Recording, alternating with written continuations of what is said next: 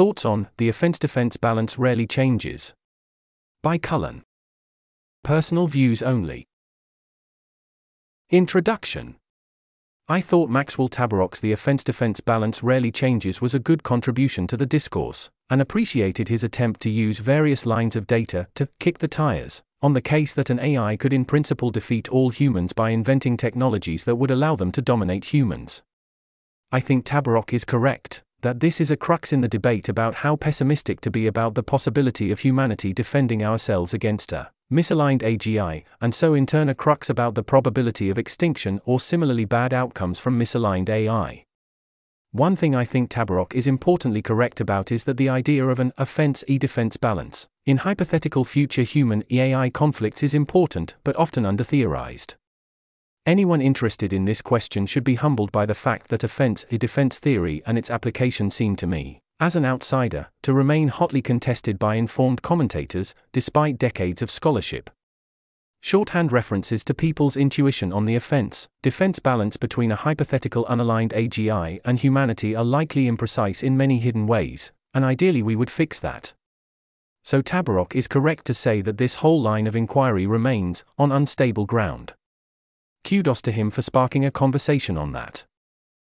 Heading why I am not as reassured by the historical trends in conflict fatality rates as Tabarrok. Some smaller points of agreement and disagreement were covered in the comments to that piece, including Daniel's great comment. I want to focus mainly on the use of this graph, which I will call the OWID graph. There's an image here in the text. The OWID graph generated a lot of good discussion. I'm going to ignore here the difficulty of estimating such rates, because it's unclear in which direction that difficulty cuts, if any. I agree with Dwarkesh that the apparent stability is obscured by the use of a log scale, but with Tabarrok that the fact that there is no apparent long run trend itself hints at an interesting form of stability. Nevertheless, there are a few other reasons why I also find this line of evidence to be less reassuring than Tabarrok. Subheading Reason 1 Deaths in conflict is not a measure of the offense e defense balance. To first set the backdrop, it's important to remember that, per my lay understanding, the offense defense balance is usually understood as the feature of some dyad, pairs of states, in the central case, with respect to some particular territory, again, in the central case. It is not straightforwardly some ambient feature of the world, comparable to, for example, parts per million of CO2 in the atmosphere. The global number or proportion of deaths in combat is therefore not necessarily a measure of the offense e defense balance, though it may be a correlate thereof since offense e defense theory predicts that in offense dominant eras that there will be more conflict. On the other hand, the theory also predicts that in defense dominant regimes, wars will be more protracted, which could cause higher death rates. See World War I. If we wanted to make statements about the long run trend in offense and defense, therefore, we may want to look at long run trends in territorial change. Some offense defense theorists claim that in offense dominant periods we should expect to see the number of states in a given region decrease, and it does seem like the long term net trend in human history has been ever greater territorial control of the most powerful political units. Right now, four political entities Russia, Canada, China, and the US control about 30% of the world's landmass. Even if you interpreted political unit and control territory loosely, I am 99% confident that, 100,000 years ago, the four most powerful political units cumulatively controlled much less than 1% of the world's landmass. But more fundamentally, I think the question of what the long run trend has been is not the most informative question. Subheading Reason 2 Only a temporary period of offense dominance may be sufficient for AI takeover. I don't think the pessimist case turns on whether there has been a long run, monotonic increase in offense dominance. Instead, what it requires is that at certain times one party in a dyad has had such an offensive advantage that they could eradicate, conquer the other.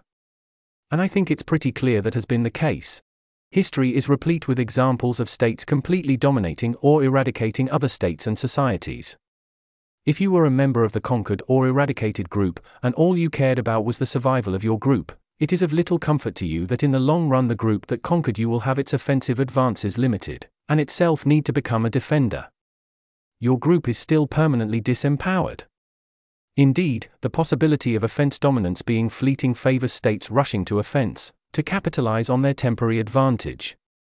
The question is then whether there is a realistic chance that an AI could find a technology that gives it an offensive advantage over humanity, for long enough that it could permanently seize power from us, just as more powerful states have seized on their, possibly temporary, offense dominance to seize power over others.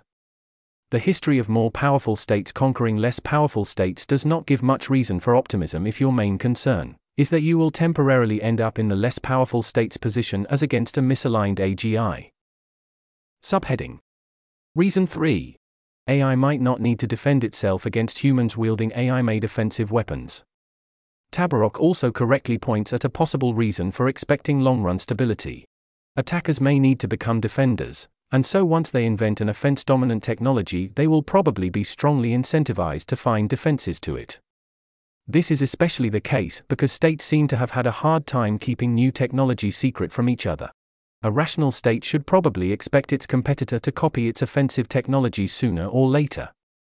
Even if a small period of offense dominance can enable a state to totally subjugate one defender, future possible defenders will take notice and appropriate the original attacker's offensive technologies.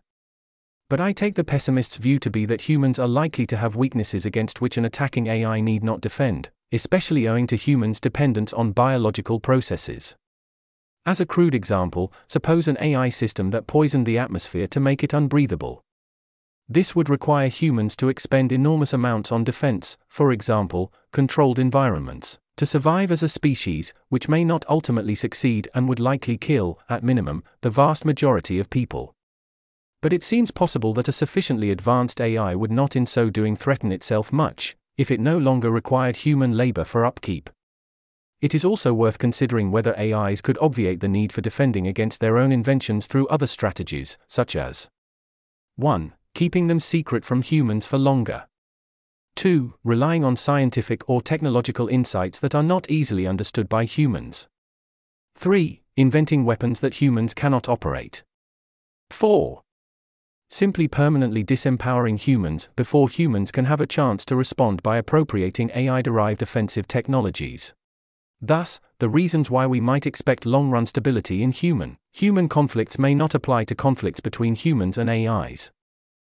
Subheading Reason 4 The destructiveness of the most destructive conflicts is increasing. From eyeballing the OWID graph, one salient feature is that the most destructive conflicts have gotten deadlier over time. Conflicts with over 100 deaths per 100,000 were unprecedented before 1600 but happened multiple times per century thereafter. The Thirty Years' War was uniquely destructive for approximately 300 years, until two comparable wars happened in the 20th century. Conflicts that have killed more than 20 people per 100,000 appear to have become steadily more common since 1600. This is what you'd predict if there was a long run increase in the destructiveness, which is distinct from offense dominance, of military technology, net of defenses. Looking at the maximum fatality rate in addition to the median or mean is important if worst case scenarios matter much more than central cases on ethically relevant dimensions. Since, a la Parfit, many pessimists think that events that kill 100% of humans are orders of magnitude worse than events that kill, for example, 50% of humans, the upward trend in the maximum destructiveness of conflict is more salient than the lack of a long run trend in the median or modal case. It suggests that the probability of conflicts that kill a high percentage of humans is rising, and therefore, maybe, that the probability of a conflict that kills all or almost all humans is rising. Of course, this is not a good reason to conclude that there is a high risk of such a conflict, and past conflicts have only barely breached 1% of humans, so on priors we still should not think it is likely. But a morally significant trend is real and going in the wrong direction. This article was narrated by Type 3 Audio for the Effective Altruism Forum. It was first published on February 12, 2024. The original text contains seven footnotes which were omitted from the narration. To report an issue or give feedback on this narration, go to t3a.is.